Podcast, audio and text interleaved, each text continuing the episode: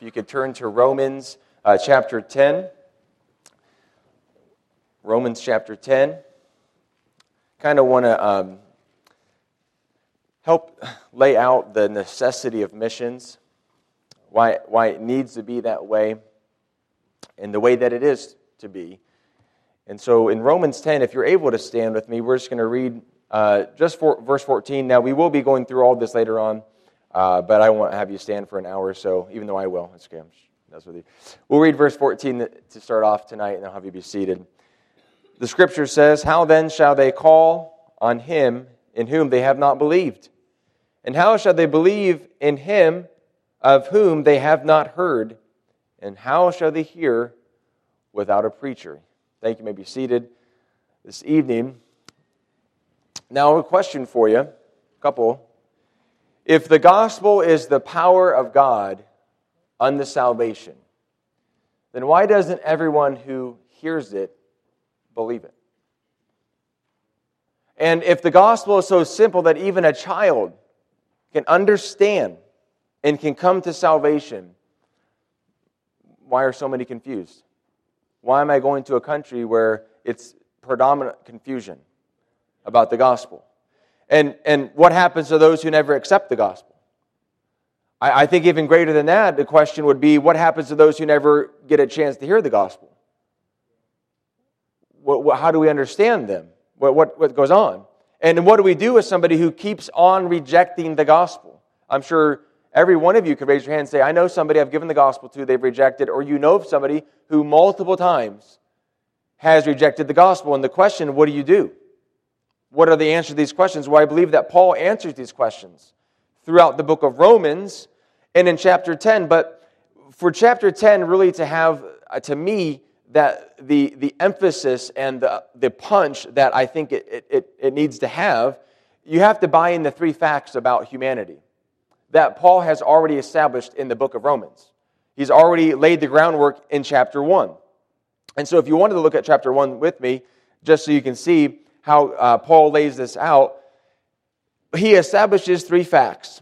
The first one's really simple. It says all is that all people know there's a God. I, I get that from verse 18. It says, "For the wrath of God is revealed from heaven against all ungodliness and unrighteousness of men, who hold the truth in unrighteousness." You notice what all men have: the truth.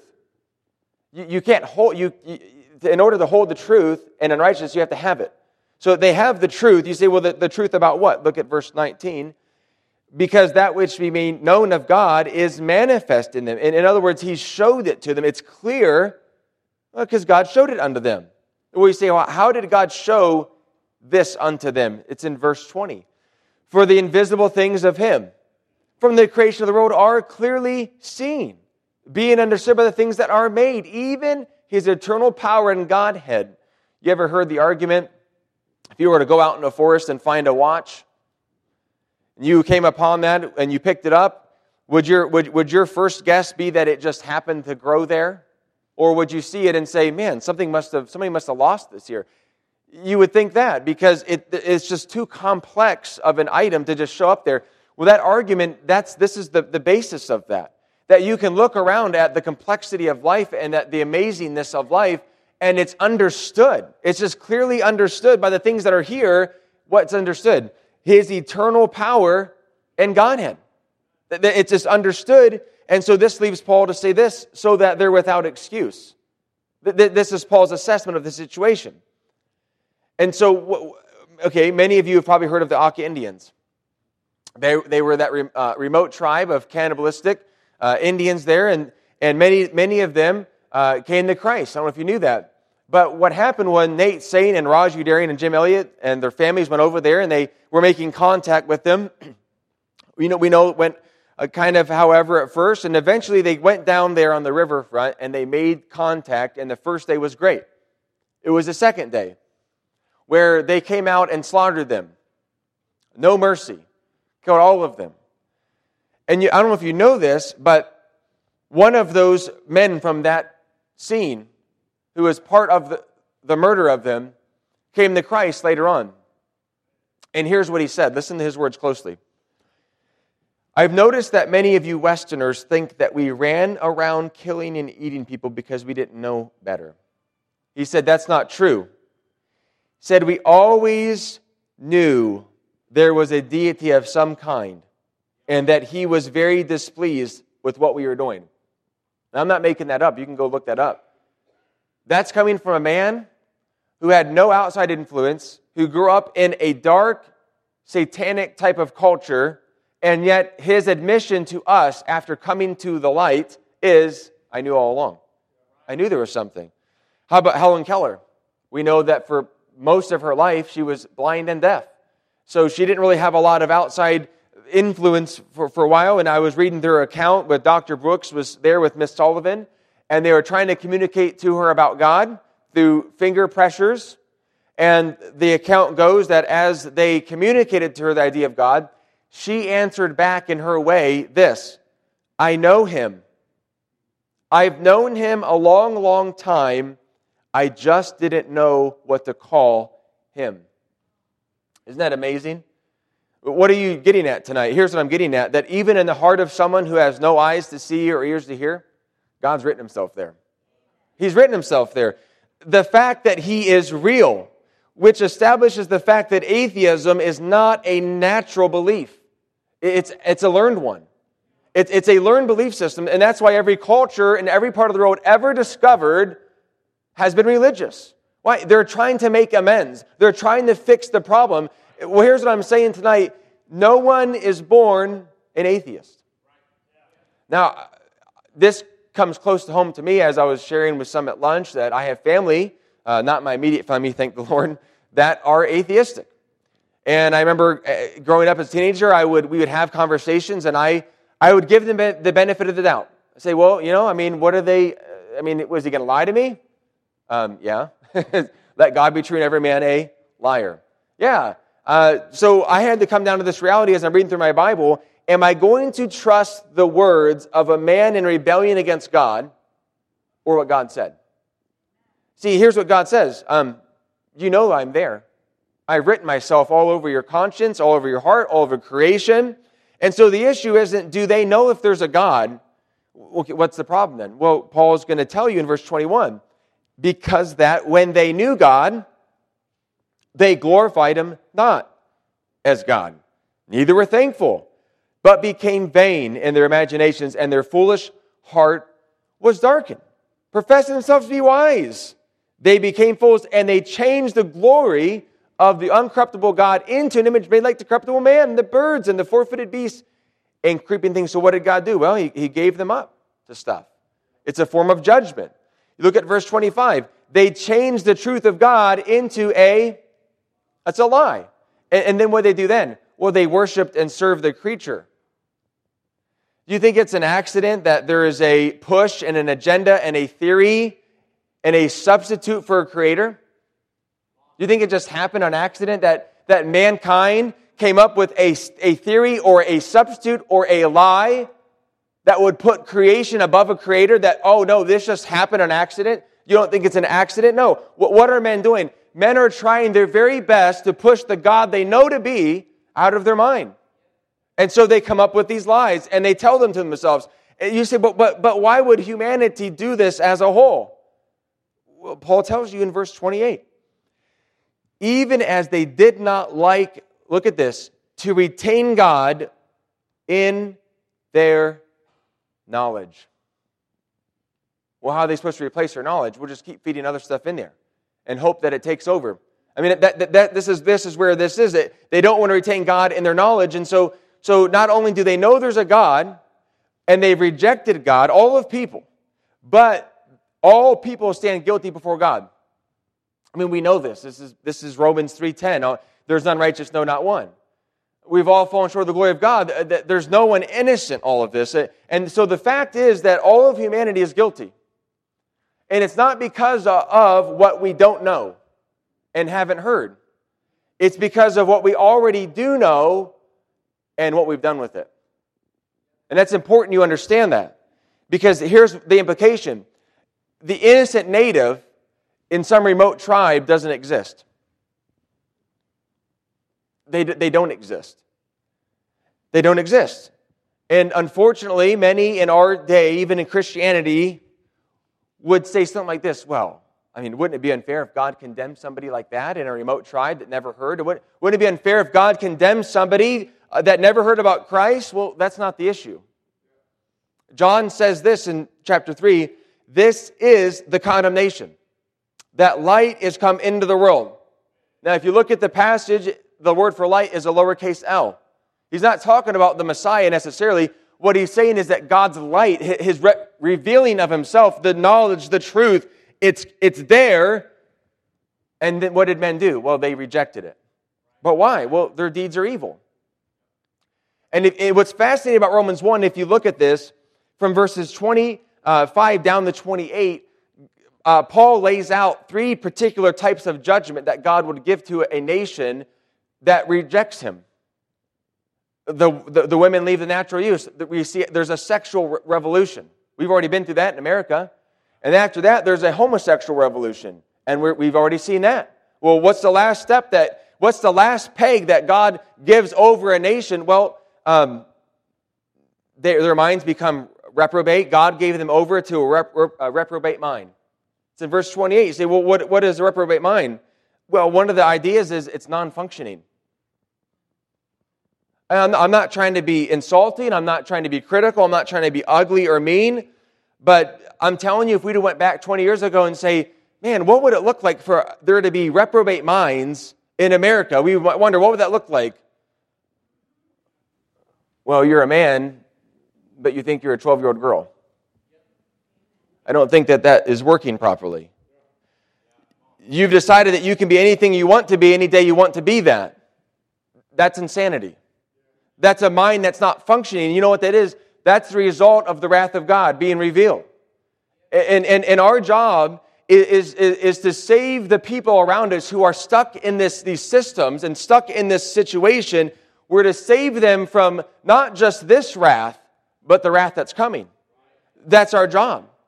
And so now that you understand that all that if, if you buy into the idea that all men know there's a god and that all men have rejected god and that therefore all men are guilty before god then you can go to romans 10 because honestly without that basis why would we do missions if there is the innocent man and if he's innocent on the account that he hasn't heard then why would we go and let him hear because if he rejects now we've just condemned him ourselves we should just leave them alone. But that's not how Paul looked at it. Paul's heart wasn't that way with missions. And so this is why Paul starts out in verses 14 again. How then shall they call on him in whom they have not believed? And how shall they believe in him of whom they have not heard? And how shall they hear without a preacher? See, Paul said this, these people need to hear this. They're condemned, and there is no chance, there is no hope unless they hear. You know, I will never forget uh, I, hearing about a, uh, a pastor. He was out door knocking, and he ran into a man that was from Iran. And as he shared the gospel with him, the, uh, at the end of it, the man looked at him right in the eyes and he said, if, if that is true, I would go everywhere and tell that. That's what he said. And then he said this if that is true, then how come I never heard that in Iran? That's a good question, isn't it? They say, well, why did he never hear it over there? Well, because nobody told him. I mean, that, that's really simple. And, and do you know why many people of the world have not called on Christ yet? Well, they don't believe in him. But, but why haven't they believed? Well, they've not even heard of him yet. They, they, so many have not heard of him. Why they, have, have they not heard? Well, because no one's gone to them yet. Th- that's what Paul is saying in verse 14 there. How, you have these people that haven't heard? Well, they, they don't believe. Well, they need to hear. Well, how they can hear? we got to send somebody to tell them so they can hear. That, that's what verse 14 is saying. And so the first reason that uh, Paul would establish as to why people are still lost is because the first group is they've never heard yet. And you, and you need to let that sink in because that, what that means is this there are people, not just over this road, but even in this town, that would come to salvation if they heard. Now, I don't know who they are, and you don't know who they are. That's why we give the gospel to every creature. I have no idea who it is, but we do know that because Paul says that, that they would come, but we don't know who they are. You know, in the, in the book of Acts, chapter 10, there was a man named Cornelius. He was a devout man. The Bible says that he feared God with all his house and gave much alms to the people and prayed to God always. I would say he probably got some of us beat. I mean, you praying always and fearing God, and, and that's amazing. Like, like he probably did better than the average Jew.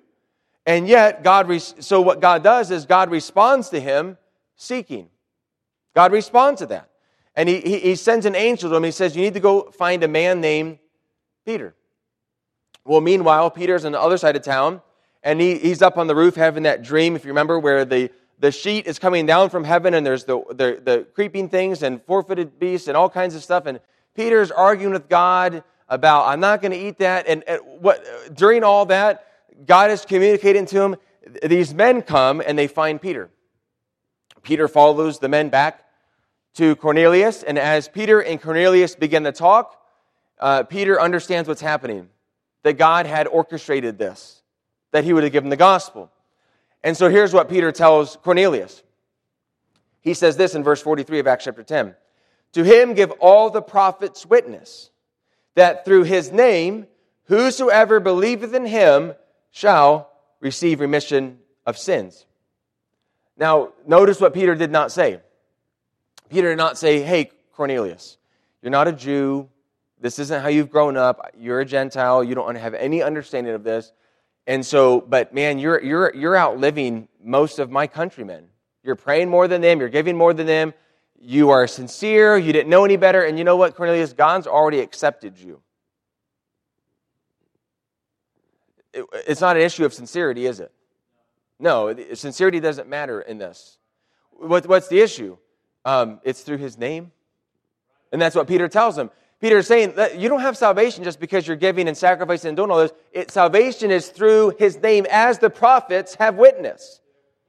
In the next chapter, when Peter recounts the story to the other apostles who, who are still try, trying to understand that God is opening the door, the door to the Gentiles, he tells them that God had sent him with this message where he would give them the words whereby him and his house would be saved. That's in Acts 11 14. Now, here's the question wouldn't it have been easier if the angel that came to Cornelius in the first place just explained the gospel? I mean, why didn't God just have the angel give it to him? You don't think the angels knew the gospel? They're, they're sitting there at the tomb when Mary comes in. He's like, He's not here. He's risen. I mean, the angels knew what was going on, and yet, why didn't he give them the gospel? Well, here's why because God, in his wisdom, has decided to work through preachers. And that's what he says. How should they hear without a preacher? Say, well, that, well, there you go. I mean, there's only so many of you guys. Well, if you look at the word for preacher in the scripture, the word preacher just means a herald. You know what a herald would do? They would just go and give a message from the king. That's it. It wasn't a special title. It, it wasn't somebody who had a four, year, four years degree on their wall or 20 years of training or came from a heritage of preachers. The word for messenger, uh, preacher is a messenger. And last time I checked, you and I were given the Great Commission to go into all the world and preach the gospel. So we, we, we are the preachers. Like you are a preacher. You are to be a preacher as well.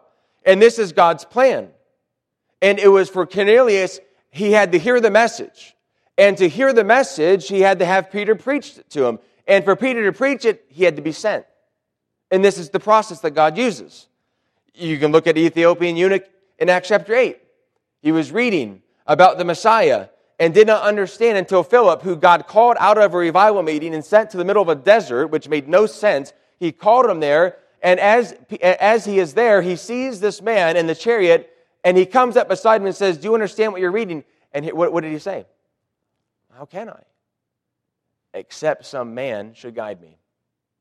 Those were his words. And what am I trying to establish? again, here's the simple fact that many are ready to be saved and looking, and they need somebody to tell them. That's what they need. That's the first group of people out there. There are basically three classifications. When you go out and about your day, you're going to run into one of three groups of people those who have not heard yet, those who don't understand, and those that don't want it. Those are the three groups, but we have to understand how to interact with them. And so Paul lays out in this section of scripture how we interact with them. The first group is we got to tell them. That's what he says there. And by the way, that's a privilege, isn't it?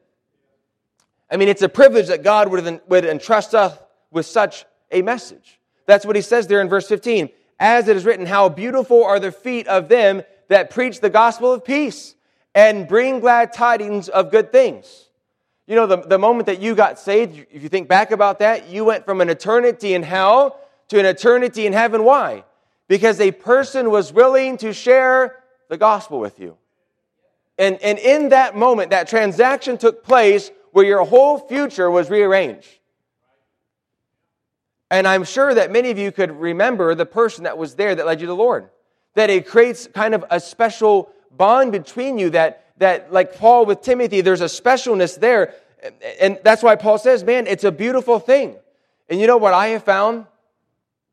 That we can begin to look at giving the gospel as a burden, as, uh, as not enjoyable, as an awkward thing. But, but Paul said, no, no, this is the right mindset. Um, it's a beautiful thing. He's correcting that idea that we could have. But if your experience is like mine, not everyone you share the gospel with accepts it. I mean, not, not only do they not accept it, many adamantly reject it. And so the question would be can you believe that, that such beautiful news, the gospel, can you believe that such powerful news, the gospel, and that such simple news as the gospel, can you believe that more have not received it when they hear it?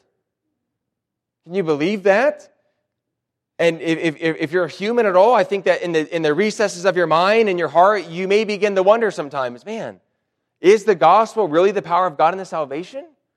Because I give it to this person and that person, and it, it seems like it doesn't make a difference.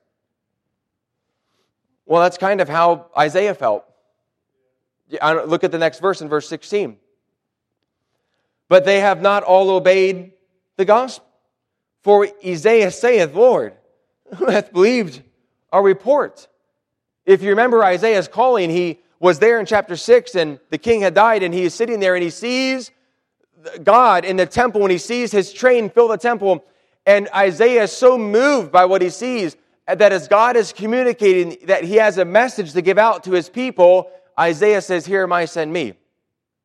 That's a good posture to take as a Christian, by the way. If you want me to, I'll do it, God. Be surrendered. And so he does that. He surrenders and God sends him. And if you know what happened there, he goes out and he gives the message right from the mouth of God. And he goes to this place and that place. And after he's done all of that, you know what is what, how he felt? Lord, who's believed? The report. Who, did it matter? it's almost as if Isaiah is, is feeling, uh, God, I preached in that city, and I preached in that town, and I preached in that place. I went at that time and this time. And it's like nobody cares. Nobody believes what I'm saying. He was frustrated. And that's what he's communicating. You say, so why would God send Isaiah to a people who weren't interested? Well, why would he do that in the first place? Well, look at verse 17. So then faith cometh by hearing and hearing by the word of God. You know what the response that Paul was? Um, without the word of God being heard, faith can't even begin to take place in a person. That's what he's saying. If there's ever a chance for a person to come to faith, it's going to be because of the hearing of the word of God. But you might be sitting there thinking, okay, that's fine. I, I see that there. But, but what about those that have heard and don't believe? I understand that there are people waiting to be saved that just need to hear, but what about those that we've talked to that don't care? Well, I think that's a good question. But if you think that is a, a hard question, I, I want to show you that, that Paul is going to take that one step farther. Because to us, it may be astounding that there are many that don't believe when they hear, but here's what's more astounding is why didn't Israel believe?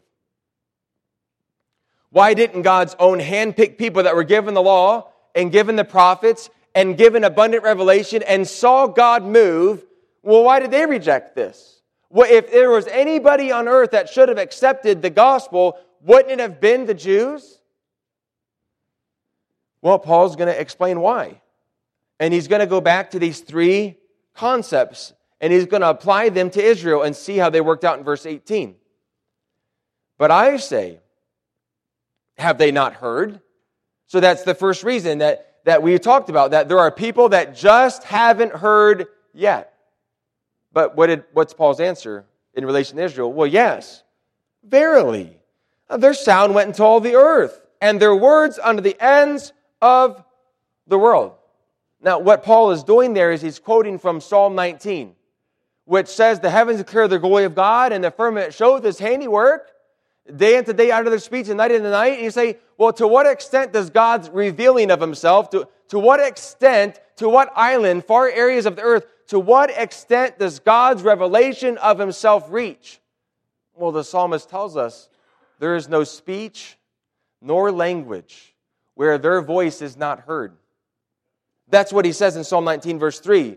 And that's what Paul is answering. What Paul is saying seriously. Listen, just base level all of the earth has received some revelation about God. But Israel received more than that. So that can't work for them. Okay, so what would be the, the other reason? It's in verse 19. But I say, did not Israel know? Okay, so yeah, maybe Israel heard and they, uh, they, they got that, but maybe Israel was confused. What's Paul's answer? First, Moses saith, I will provoke you to jealousy by them that are no people, and by a foolish nation I will anger you. But Isaiah is very bold and saith, I was found of them that sought me not, and I was made manifest unto them that asked not after me. Well, what's he doing there? What he's doing is he's going back as early as Moses, and he is working his way all the way up to the prophet Isaiah, and he is establishing the fact and the case that Israel was well informed that the prophets had talked about this. That was his Aunt Peter's answer to Cornelius, to him give all the prophets witness. They, they all talked about this. Both of those prophets wrote about God turning to the Gentiles. And by the way, didn't Israel see this take place? Could you think of any Gentiles that came into Israel? How about Rahab? How about Tamar? How about Ruth? How about Bathsheba? Uh, that just to name some of them, these were Gentiles that had no part and no standing with God, but God in His grace and His mercy brought them in and grafted them in. Israel wasn't aware of this. Well, yeah, uh, absolutely they were. And they knew what God wanted. Well, can you give me another reason? How about Jonah? What was Jonah's answer when God sent him to Nineveh?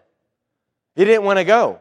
Why didn't he want to go? He tells us why. He says, I knew you're gracious and slow to anger. And, uh, in his mind, he knew if I go and give that message, then these wicked, unworthy people will turn, and I don't want to see that. So he doesn't want to go. So, so he, he didn't know? Of course he knew. That's why he didn't want to go. Jonah didn't want to go. And so, okay, so Israel knew. So, so what's the last straw then? Well, it's in verse 21. But to Israel, he saying all day long, I have stretched forth my hands unto a disobedient and gainsaying people. You say, well, how is God reaching out to his people? Well, what was he doing? Um, the prophets? Was God reaching out to them? John the Baptist? Was God reaching out to them? Christ coming? Was God reaching out to them? Christ's statements about himself on earth that he was the bread of life and he was the door and the truth and the way. Uh, that was God reaching out to his people in Matthew, he said, How oft would I have gathered you? And you would not. That's his indictment on them. Well, what did they do? Well, they rejected him. Why? Um, disobedient. It's disobedience. Why do people reject God today? It's the same reason because they want to. And you have to understand that. And they'll lie to you about it and they'll come up with another reason, but in the end of the day, they know there's a God and they don't want Him. But don't let those people keep you from those that don't understand and haven't heard yet. And I think that's where we struggle with a lot of times as Christians. Because in either of the three cases, whether they've heard, understand, or have rejected, they're going to end up in a devil's hell. But God's not willing that any should perish, is He? No, so what He has done is He has given as a plan for getting the gospel to these people, and that plan is for us to tell them about it, for us to take it to them. And we have no way of knowing who's going to respond. We have no way of knowing who's going to reject the gospel and respond to it. But what we do know this how can we expect people to respond to a message they have never heard? You can't expect that. And I understand that many don't believe because they don't want to, but isn't it more tragic that a person, when a person rejects the gospel, that someone who is looking and we don't give it to them? But you might be thinking again, okay, I understand. There are people that are looking and I need to tell them, but what about the ones that keep rejecting? What, what do we do with them? Well, it's verse 17. You give them the gospel again. Now, you use wisdom and you use prudence, and you don't stand up on a table and beat them over the head of the Bible. But, but here's what you do you give them the gospel. Because if you don't give them the gospel, then you are failing to give them the only thing that could help them, and that is the word of God by which faith comes. How many of you accepted the gospel the very first time? I would say probably most didn't. And the question would be aren't you thankful that someone didn't stop and stereotype you and say, well, I already told my neighbor once. Why? No, I'm thankful that, that the gospel was given to me multiple times. And I'm sure that you are as well. And understand, not everyone accepts the gospel the first time. God knows what it will take. And, and what if it takes 20 times for a person to hear the gospel before their heart is softened they submit? What, is, what if it's 20 times and God's prompting you for a person and you could have been number 20 or number 19? And what if you don't give it? Listen, God doesn't, God doesn't burden us for people and things and places for no reason. Because God is honoring those that are looking for Him. God is give, giving them a chance. God is pushing a messenger to them. And so, could it be that God would be stirring up some of you, maybe even right now, with someone on your heart or in your mind, because that's a Cornelius that's seeking? Couldn't it be that? When we went to sell our house, I had to figure out realtors.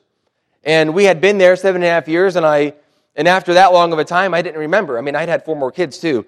So at that time, I didn't remember who was it that we bought our house from. I could, had no recollection of it all. And so as I'm looking at selling my house, I'm just like on there looking for realtors, and I, I, I, I, I kid you not, the Lord just impressed on me to find that realtor. I didn't even know what his name was. So I was on Google typing in descriptions of him. That's the best I could get, try to find this guy. And I found him. And I called him. And I said, hey, uh, his name was Tyler Johnson. I was like, hey, man, I, I, I know we worked together. He's like seven and a half years. He's like, I remember you. You're, you're the youth pastor guy and all that stuff. Because I shared the gospel with him, and, and he was like, I want nothing to do with that. Shared the gospel with him. And uh, so he said, man, this is the weirdest thing. You would not believe this, but there's like four Christians that I'm working with right now. It is so wild. I was like, well, add me to the list. Let's, let's, let's get this done. And so as we met, I'm sitting there at the table with him, getting ready to close on the deal of the house, sign the last paperwork, and I just sat there and I asked him again, Tyler, it's like, do you know your sins are forgiven, you'll spend eternity with God in heaven? He says, No, I don't know that. And I said, Well, here's the problem. And I went through the gospel with him, and I didn't even have to ask him. Whenever I got done, he said, I'm praying. And he prayed right there. Didn't have to explain why. Well, God had been working on him over seven and a half years. Now, here's the question what if, what if I had in my mind said, Well, I've already given him gospel? And I remember it didn't go over too well. So, I mean, surely somebody else will get to him. And I've already given him, I've already washed my hands of that responsibility. I've already given the gospel. Well, I didn't because the Spirit of God gave me another one. He put him on my heart. The fact is that God saw a man seeking, and so he led someone to him. And that's how God works. You know, I believe the reason why we're going to Brazil is because many are looking for the truth. And so tonight, my, the message is very simple. If God is burdening you with a person, you may sit there and say, Well, I've already given them the gospel and I've already been rejected, and it's been time and time again. And, and in your heart, you may feel it's pointless and it doesn't matter and it's not going to make a difference. But let me tell you this that giving the gospel is never pointless, it doesn't return void. Listen, God's going to do something with that. Worst case, they reject you that time, but you're still watering the seed. Because here's reality there are three t- types of people out there that are lost. There are those who haven't heard yet, that are, are looking for the gospel. And then there are those who don't understand. They're just confused. They've had grown up in some heresy. And then there are those that don't care. They don't want anything to do with it. And our responsibility to each one of them is the same thing you give them the gospel. And you, but here's what I found I went out all the time uh, when I was on staff at the church there. And here's what I would find out I would go through seasons of discouragement with, with witnessing. I'll admit that to you. Go through seasons of discouragement where I'm out there and it's like every single door Get out of here. Don't care. Get out of here. And you know what that would make me do in my spirit? I'd begin to profile people. And I'd say, well, sitting there, God prompts me about a person over here or at the gas station over here. And I would just say, no, not today. They don't look like they really care because they look like everybody else that rejected. You know what I would do? I, I missed potentially a person that was ready. And here's the reality I think that we can become ashamed and embarrassed of the gospel. I went through public school. We can get ashamed and embarrassed of giving the gospel to people. We, we can get to the point to where we start profiling people and start deciding who we give it to and when we give it. But I want you understand something that that is, is so terrible because this group, the third group, may make us feel that way. But when we give into that, we may miss group one that are looking. So your neighbors, have they heard yet? from you, not from pastor even. Have they heard from you? Your classmates, have they heard from you? Your coworkers, have they heard the gospel from you? yeah, they've rejected it. Maybe like you did. They need to hear it again. So, in closing, how much of your week last week included the gospel? How much of your week last week included the gospel? You understand, this is a life or death situation. And if God is just going to wave a magic wand over all these people who haven't even heard yet, then why would we do missions? Why is Paul's urgency that they have to hear? How are they going to hear? Well, there has to be a preacher that goes to them. Well, how is the preacher going to get there? Well, so, we got to send the guy over there because those people are condemned, and the only hope they have is the Word of God. And they need to hear it. Because if they don't, well, they're already condemned. And we got to have that understanding. Because otherwise, the gospel is pointless. Could you stand with me this evening as we just, maybe the Lord has highlighted in your heart an, an area. Maybe for you, the Lord is putting a person on your mind, even right now, a face, a name that you know and you might sit there and say, well, God's not really going to. I mean, last time I did it, it didn't matter. Okay? Well, we have the Spirit of God, who's our guide, isn't he? Just follow him. Don't follow how you feel. Don't follow what you think about it. Here's what we do we obey the Spirit of God when he prompts us. And you might get back from it and say, well, see, they rejected. Right. Well, they wanted to. But again, how many times did you? Pastor.